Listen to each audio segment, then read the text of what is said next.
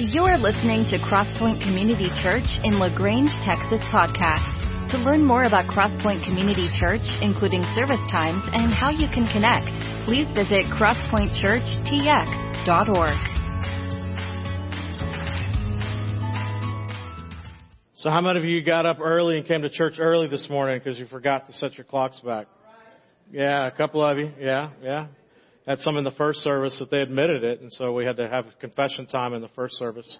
And uh, no, I mean, we, Becky and I did that. We were, we were newly married and didn't have kids yet, and I don't think phones were a thing. I mean, I'm sure we had them, but they weren't like they are today, where they remind you of everything. And uh, so we got up early, went to church. I was on staff. We're at church and pull up, and like nobody's there. And we were like, "Oh my gosh!" And then we realized what happened, and so we went grocery shopping you know, we had an extra hour, so what do we do? but anyway, so I'm glad that you're here. And uh, again, we're sorry. We had a uh, minor catastrophe in the kids area yesterday. Somebody took a drink of water and it just, it's uh, still drinking 24 hours later, and so it was all over the place. And so, anyway, we'll we'll get to that at some point. But and I also want to say thank you to you as a church. You allowed us as a staff this week to go away to Dallas, the Right Now conference, and to be renewed, refreshed um, listen to different speakers and worship and time together, and it was just good to get together and as a staff and leadership team and just laugh and uh, do all the different things that they do. And and one of my gifts is I can tell stories. Like I can like, and the the furthest from the truth that they are, the better that I am at them. Okay. And so we were on the trip together, and I happened to be in a car. It was mostly children's team workers, and um, we're talking about and planning out the details of Christmas season and stuff. And so I was like, hey, it would be really cool if with the Advent we tied in like live animals. And, uh, like, they're like, what? And I'm like, just think about this. Like, as, as we open up every little part of the story of Advent, there's little pieces, you know, peace, hope, love, all this different stuff. Like, there's got to be an animal, like a spirit animal that's tied to that thing. And so, like, I mean, surely alpacas have got to be bringing hope or love or something. I mean, right? And so, like, let's bring them, and we got to find diapers for them, whatever we need to do. But like, let's bring in these animals. And the team is like, oh my gosh, he's finally got off his rocker. And uh, one of the persons in there knew I wasn't fully telling the truth. I mean, we had talked about being creative, but I was just kind of adding. Other persons like, like really like taking this in, and they're like, I'm. I could see it in their eyes, like I'm listening to him, but I'm resigning on Monday. You know, kind of a thing. And so, uh, I mean, it, it was fun. And finally, we told them that I was just kidding or whatever. But it was a fun story to tell. It was good to be in on all that, and, and we do that in life, right? I mean 91% of us, the statistics say, we this morning before we got here lied. And so that means most of us lied in some way. We told the truth and maybe skewed it some way or another. And as a matter of fact, even the great theologian Meghan Trainor says it this way. If your lips are moving, if your lips are moving, if your lips are moving, you're what? You're lying, lying, lying. Right? Okay, this is, y'all, y'all know who Meghan Trainor is? Okay, all right. So I mean, and she said it in threes, which makes it biblical because that's how they do it and stuff. And so um, we're just Scripture tells us we are basically dishonest people. That we have a natural bent toward deception. And that as long as no one will find out the real truth, we will lie. And the reason that we do that is because we work really hard at building up an image of ourselves that we want other people to think about us. And so that's how the fish that was this big becomes this big is that, you know, it's not a lie that we caught a fish, but we then begin to add on. And so we want to feel good about ourselves and have others feel good about ourselves. The problem is that a half truth is a full lie.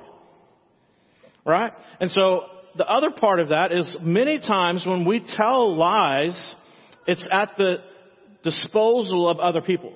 So that we tell things about ourselves so that we can raise ourselves up, but we're pushing other people down.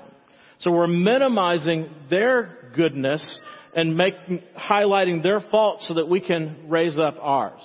So in Exodus chapter 20 verse 16, Moses has given us the law. And again, remember that these Ten Commandments aren't check off things.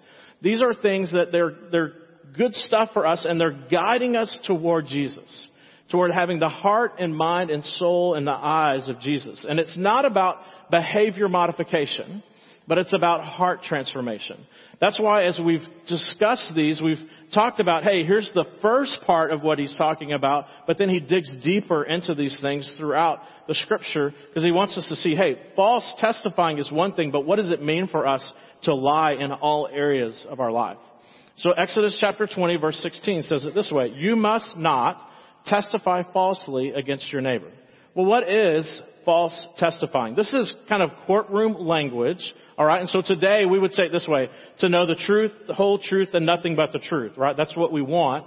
And so in Moses' day, outside of the Hebrew community, whenever there was a courtroom scene, one person could pull a, present an accusation against someone else, and that would be counted as a ability to have a verdict of guilty if one person testified and accused you of something and said you were guilty. Now it also helped if that person had wealth and had position that added weight to it. So it was an unfair justice system. So here God gives Moses this new idea of what true justice could be about, and it's built on lips that tell the truth, but also that there's more than one person that testifies. So Moses' is from God, his court system is that he needs to have two or three people to be a witness to have an account of what took place. And so you, as a witness, so you're the person making an accusation, you would go to the city gate and make your accusation. You'd make that accusation and then you would call on other witnesses. And so you would have a jury of elders, the wise men in the community. They would hear all the evidence. They would listen to the witnesses that come forth and then they would make a decision. Now if you were the person that made the first accusation, you're the one that brought this before the court, and they were found guilty and the punishment was capital punishment, you were then also the one to cast the first stone. So you think seriously then, it changes, like your words can literally put someone to death.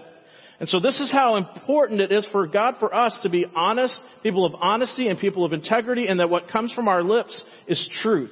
That when we talk about other people, that we are casting the first stone as capital punishment. And so that when you go before a jury of elders and of others and make an accusation, you're saying, I'm willing to be the one to cast the first stone. That's how sure I am that this is the truth. So it reminds us of the story of where Jesus was talking and there were some men that caught a woman in adultery, if you remember that story. And these men brought the woman that caught in adultery before Jesus and what's his stance and what's he say to them? If you truly believe that she's guilty, and you're the one willing to make this accusation, go find the stone so you can be the first one to do. And what did they do? They left. So it gives us an opportunity to see the courtroom of justice of what truth and justice is. And so our lips and what we say matters. As a matter of fact, as a matter of fact, in Zechariah chapter 8, you kind of get that court scene and how much our lips and the things that we say need to be true matter. It says this, but this is what you must do. Tell the truth to each other. Now here's the deal. As followers of Jesus, our dad is God and God is a truth teller. That is his character. That's who he is. He cannot tell a lie. Therefore, as his children, as we become more like him, we should be telling the truth more often than not. If almost never telling a lie, right? And so here we are, we're growing into that. And so, a matter of fact, in the community like this, we should be truth tellers to each other. Now we know that outside of this, that the only way that that's possible, the transformation to tell the truth all the time is only possible through Jesus Christ transforming our heart and our mind and our eyes. The only way they can do that. So within this community of Jesus followers, this is where we're doing this. We tell the truth to each other in love. The problem is we don't love very well and sometimes we struggle with telling the truth because if we truly tell the truth, what are the repercussions of that? And we're afraid of losing friends or whatever that might be. And so we don't do that. What's it continue to say? Render verdicts in your courts that are just and lead to peace. Don't scheme against each other. Stop your love of telling lies that you swear are the truth. Man, it's pretty strong words. I hate all these things, says the Lord. Now, out of this is this word called perjury, and perjury is a very serious crime. It means that you've said something that's not true, that you falsely accuse someone of something else. And here's what we need to understand, that we, this is actually one of the discussions that we're having in our culture today, even still, is where there is no truth, Okay? Where there is no absolute truth, there cannot be justice. Now we need to understand this as followers of Jesus, there are absolute truths. Right? So if there are not absolute truths, then everything is shaky and fuzzy. If there is not black and there is not white and everything is gray, then, then we have a bigger problem. But there are absolute truths. One is there is a God. God created the universe. He created you and He loves you. I mean, we could keep going on, but those are absolute truths that there is no gray area and our neighbors outside of us don't necessarily know that these are absolute truths and they're looking at us and one of the main ways that they're looking at us to see if the God that we worship is a truth teller is they're watching us to see if our daddy, that we're acting like our daddy and that we're truth tellers. So, let's move beyond even the courtroom thing and that what does it look like for us to be truth tellers? Here's what we need to know is this. God forbids every form of falsehood or lie. And we lie in different ways, right?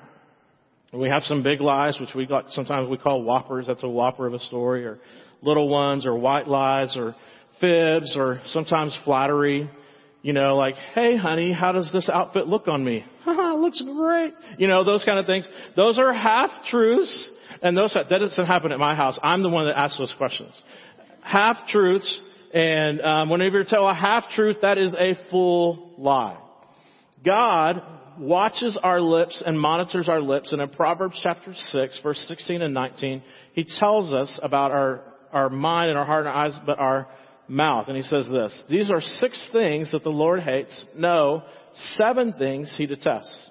Haughty eyes, okay, the eyes that covet, a lying tongue, hands that kill the innocent, a heart that plots evil, feet that race to do wrong, a false witness who pours out lies, and a person who sows discord in a family. So twice in the seven things that he doesn't like, it has to do with what is coming out of our lips. This lying tongue, this false witness.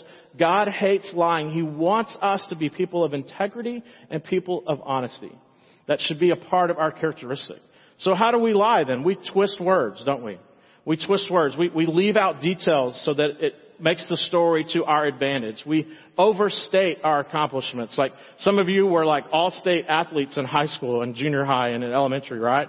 And you, you literally, you would trip over a, a stick. You know, everybody's like, how is he all-state? I don't know. You know, it was, no, nobody ran in, in, the 1930s. I don't know.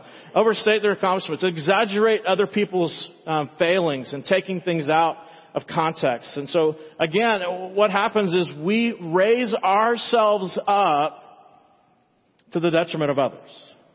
We steal the glory of other people so that we can have the glory for ourselves. And so we, what we do is we say, wow, their life is really stinky.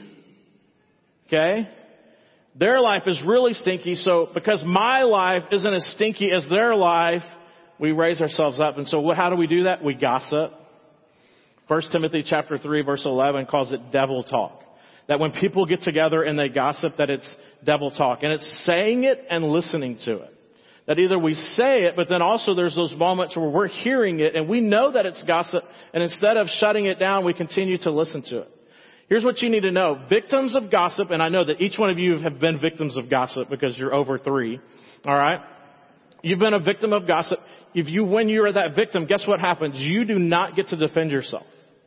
You've been placed in court, accusations have been lobbed, and there's no one there to defend you, and you can't defend yourself. And now that if you find out about it a little bit later on, to try to defend yourself makes you look even more guilty, doesn't it? You've been there. And so this gossip thing literally takes life from people. It's devil talk. We twist our words to make ourselves look better. And there's even those moments that there's gossip that's true, like you know something that's true, but you use it in a way that's malicious. Why? Again, to raise yourself up to put other people down. Because we want, we're building an image for ourselves. This false reporting of, of um, intended to bring harm to the other person. We gossip and we condemn other people without giving them a hearing. And so what do we have in our court system? We presume someone is innocent, not guilty. So in those moments where we're gossiping and we have malicious talk, we're presuming they're guilty not innocent. And we're putting them before the courtroom of our friends and our peers, and they don't have an opportunity to defend themselves. Some of us are compulsive exaggerators. We just continually are doing it. We'll do anything to mislead, we'll misquote, we'll misinterpret, we'll exaggerate, and we'll just others and faults and minimize our others so we can kind of again raise ourselves up. And so if, that's you, all of us are in this place. There's been those moments where you have had that moment and thought of, I need to tell this. Okay? And so here's some questions that I want you to ask, alright? Number one, these are heart questions. Number one, is it true? Okay, is this really true? Do I know without a shadow of fact, without any doubt that this is a true thing? If so, that's question number one. You can maybe move on. Does it really need to be said to so and so? So you may have something that's true, but the person that you're talking to, did they really need to be the one to hear it, or are they just a convenient audience and jury that you need to pass this on to? Okay? So maybe they are a person that potentially may do this. And then here's the final question for you. If the person I'm talking about was sitting next to me, would they be okay with me sharing this information and how would it change the way that I change it if I shared it if that person was sitting next to me? If those three things check off, then go for it. But I bet for most of us, 99.9% of the time, if the person sitting next to us and all those different things lined up, we would not be talking and sharing things. And we probably wouldn't be listening if we were on the other side asking the same question. If so and so were here, would I want to be hearing that? Would I want to know that in that context in that way? Proverbs chapter 18:8 says it this way, that the whispering words, the gossiping words of a whisperer are like choice morsels. There's something about gossip that we want because we want to know that our life is not as crappy as our neighbors. And so that makes us feel good to get some juicy morsels about someone else and go, man, I'm glad their life sucks worse than mine. Right? And we may not say it that way, but that's inside that we're just struggling with that and we're just like, yes, their life, they, they look like they've got it all together, but they don't their kid is whatever, they're what, and we just like listen all this stuff. And that is gossip. That's devil talk. You presume innocence. We don't want to be knocking down our neighbors, our brothers and sisters. We want to presume that they're innocent. We want them to know the truth and for the truth to set them free, even for ourselves. So honesty then is the best policy. The opposite of lying is truth. And if our dad is a truth teller, we should be truth tellers as well. God's nature is truth. John 14, 6, his son says, I am the way, the truth, and the life. In John chapter 8 verse 32, this passage is actually on the tower at University of Texas. It says this, you shall know the truth and the truth will set you free. Wow. The truth sets us free. The lie is what keeps us in a bondage. John chapter 4, the story of Jesus having to go, having to have an appointment with the Samaritan woman. And they have this long discussion and one of his final words to her is this, that all of the world will worship me in spirit and in truth. Why? Because truth sets us free. So if our dad's a truth teller, the dad of the world, the prince of the air, Satan is a deceiver. It's his characteristic. It's who he is. And even Jesus tells people, like, listen, if you're lying, then you are doing what your father does. Telling lies, the relationship there in John chapter 8, that we are deceivers. You even see it from the very beginning when Satan is introduced to us in the story of the Garden of Eden. That, that we see that what's his characteristic? He tells lies. He twists, takes the truth and twists it just enough to where we question the truth and then make bad decisions. All of us past the age of three, maybe even before, we've heard the truth, we've twisted it just enough so that we can make the decisions that we want and we rationalize and justify those decisions. We've lied to ourselves and then we continue to lie to ourselves to justify the lies that we're living in and the consequences of our sin. Honesty is the best policy.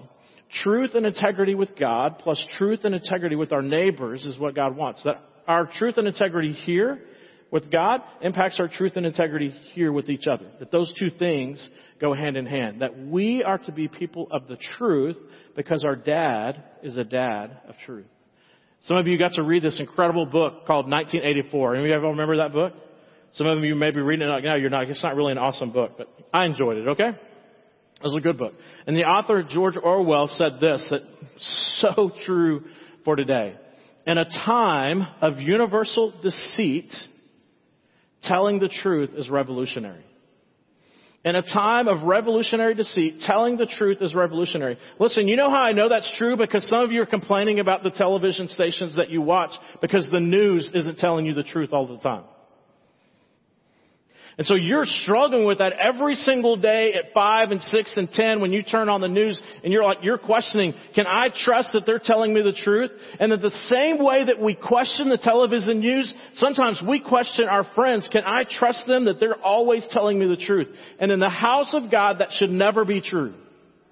That we should be truth tellers in love, that they know that when we speak, with intention that they are telling me the truth, even if it hurts that my friend is telling me the truth because they love me. But we're in a day and an age when the story is more important than the truth. And when that happens, fact, fact and fiction get blurry and then there's confusion and chaos. Does that sound like our world? Where truth telling is revolutionary and the story is more important than the truth? So listen, we live in a world that's full of chaos because of lies, but some of the chaos is even in our own lives because we tell ourselves lies as well. There's a great story about this in Acts chapter 5 verses 1 and 10. And, and right before that, there's the story of Joseph. And Joseph is this guy who has some money, has some wealth, and it's the early church. The church is exploding. God's doing some incredible things. And so this man named Joseph goes and sells, God laid it on his heart, he goes and sells some property, takes the proceeds from that property, takes it before the church, Peter and the early the disciples, the early church, and says, "Hey, here's we're just going to say ten thousand dollars. Here's ten thousand dollars that I've gotten from this property. Use it as you may. I know that we have some people that are in need. Use it." And so the church was so moved by his generosity that they gave him a new name that many of you may recognize, Barnabas. Joseph, the guy who went and sold his field and put it before the, they became, began to call him Barnabas, the son of encouragement. And so Barnabas is the guy that went with Paul, the apostle Paul, and did some early missionary journeys. And so he was instrumental in that. And so he had a spirit of generosity. He was all in and he gave everything. Well, guess what? As he, people heard the applause of that, other people were like, man, I want that. Right? That's our human nature. We want applause. We want attention. And so this husband and wife, Ananias and Sapphira, they wanted this, and so they went and they sold their property for ten thousand dollars, and they brought it before the church. And Ananias brought it before Peter and the council, and he said, "Hey, here we sold a piece of property just like Barnabas, and we got our money, and here's all of our money." And Peter's like, "Cool, that's all the money." He's like, "Yep." And I don't know, we don't know how Peter knew this. But Peter, Spirit of God talked to him and he asked him a couple of questions. So he had the opportunity, Ananias, to tell the truth.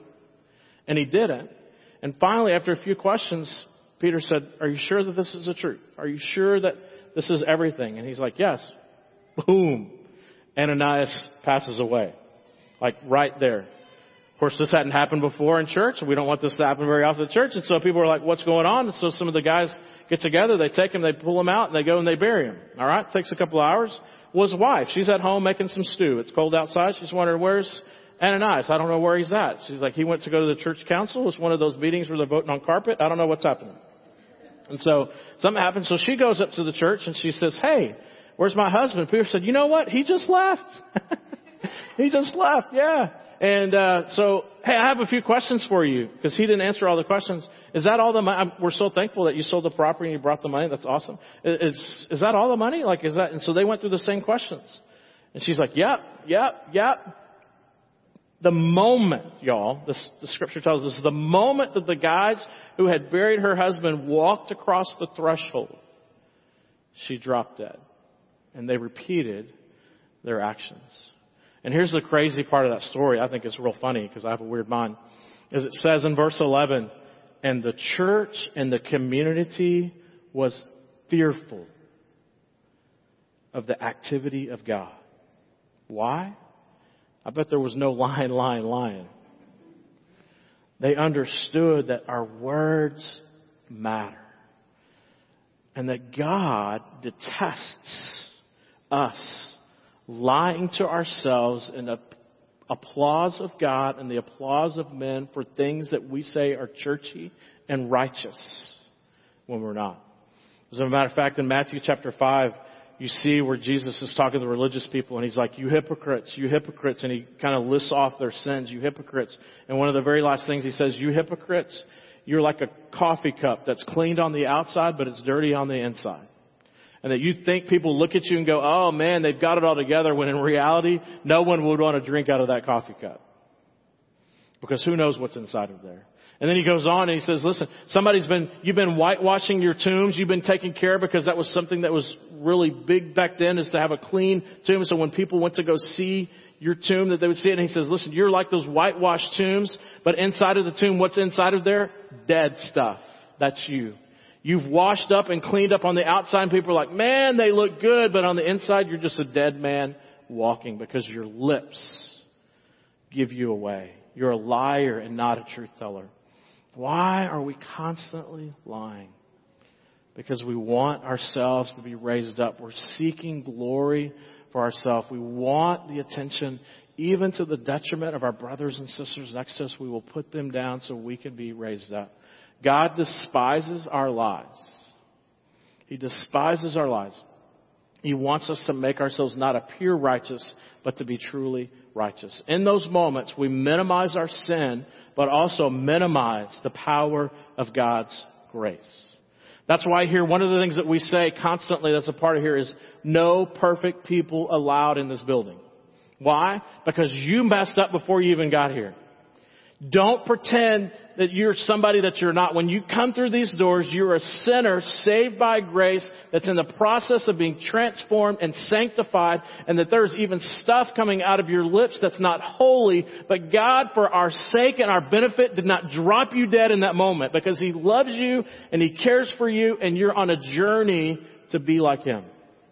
But that every day is a moment for us to not us be raised up, but for Him to be raised up.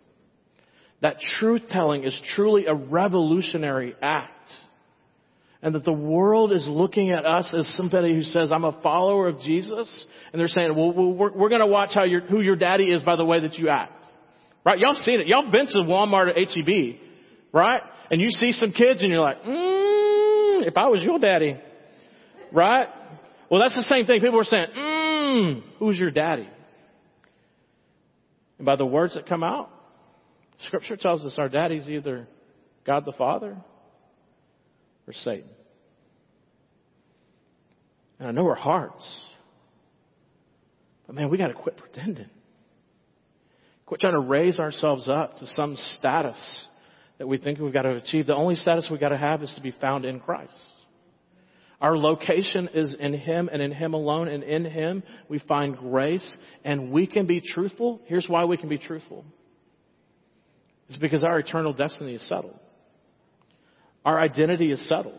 I'm not junk. You're not junk. Why do we act like junk? We're not cheap trinkets. We're not leftovers. We are a child of God, and that means we can tell the truth, even if that means there's times where we got to shine up some places that are dirty. Don't diminish the grace of God. So here's what I want to ask you as we finish out this slide. What is true about you? What lies have you been telling yourself that you haven't let the truth in? For where you don't allow truth in, you tell yourself a lie, you're holding on to bondage. There's some areas of your life that you're, bond, you're in bondage and you want freedom. The reason that you haven't found freedom is just because you're not telling yourself the truth. Let me tell you a little story that's true about me. I have this app. Y'all know these little phones and these apps? Alright? And so I'm, I'm a goal person, and so I constantly have a goal. And, and I've had one goal for a couple of years at least. And one of that, that goal is to there be a little bit less of Chris at the end of this year than there was at the beginning of it. You get what I'm saying? Alright. And so like I go to the gym and I'll do all that stuff and, and that's a cool thing too. Like my, the app on my watch and that kind of stuff, like it checks my workout and it does it for me and I can't lie. So like my family, the people that hold me accountable to that, like they know if I work out or not and how much I work out. And I see some of you at the gym and, and we probably need to hold each other more accountable. But we're working out, alright? But then I also have this other app on my phone that tracks how much I eat and like what I eat. Do you know that you can lie to those apps? Listen, I'm, I'm not kidding. Like seriously, like I have one that like tracks it. And so like I can put it in and I'm like, hey, listen, I, I went to Whataburger, okay? Let's just for instance, it's happened before. And, uh, I went to Whataburger and I ordered and it's like a double cheeseburger with fries, all this different stuff. And I'm like, you know, really hungry. Wait a second. How close is a homemade Whataburger to a homemade burger to a Whataburger? Oh wow, a homemade burger that's double meat is 150 calories less than a Whataburger. Oh, I had a homemade, I had a homemade burger. I didn't have Whataburger. Like large fries, no, I had a medium and like Coke, no, it's really a Diet Coke. You know what I mean? So you're like, and so if those areas, if we do this in our life, we distort the truth just enough in areas where we want freedom, we want to grow, but we continue to lie and not be completely truthful. And so we've got an app and we're just kind of feeding it. We're like, eh, it's not convenient, right? Or whatever. Or you think, hey, I'm on the treadmill. Or you attach your, I've thought about this. I haven't done it. Is attach your watch to your dog for the activity and let your dog go and like show my daughter like, whoo, I did 12,000 calories today, girl. What you been doing? You know, like while you're watching the football game and like, you know, anyway, but we can't do that, right? So what lies do we tell ourselves that keep us in bondage? When if we were to tell ourselves the truth and deal with the truth, we would find freedom. And what lies, specifically in our spiritual life, as we pursue, Jesus, do we kind of try to raise ourselves up so that we look more righteous than what we truly are? and that we're trying to do some stuff when we understand that our righteousness is found in Christ anyway, but we, we want people to think more about us. And that the cup is clean on the inside, outside, but on the inside, no one will want to drink out of it. It's nasty. It's got mold. It's got stuff. Here's what I want you to get in the midst of all that. The most beautiful thing is this. It's the beautiful thing of grace is that if we confess our mess and allow truth to enter, we can have freedom. We can have freedom. And I know that's your heart cry. Is that there's some areas of your life where you want freedom? Quit telling the app lies so that you can find the freedom. And one final thing. That means some of us, we need a friend that is, First John tells us that we confess our sins one to another. The reason that we do that is because we find freedom in confessing, so that at least someone knows who you really are. So as you walk in life, you have freedom to know, listen, my natural heart bent is to lie and to make, raise myself up, but I know someone, someone truly knows me and they know the mess of Chris. And they still love me. Let's pray together. Father, thank you that you are a truth teller. Thank you that because of your desire for truth that your son Jesus gave his life for us. Father, I pray for us in this room that we would be people of truth, that we would know it, we would live in it, we would seek it, and that Father, that in that we would find freedom.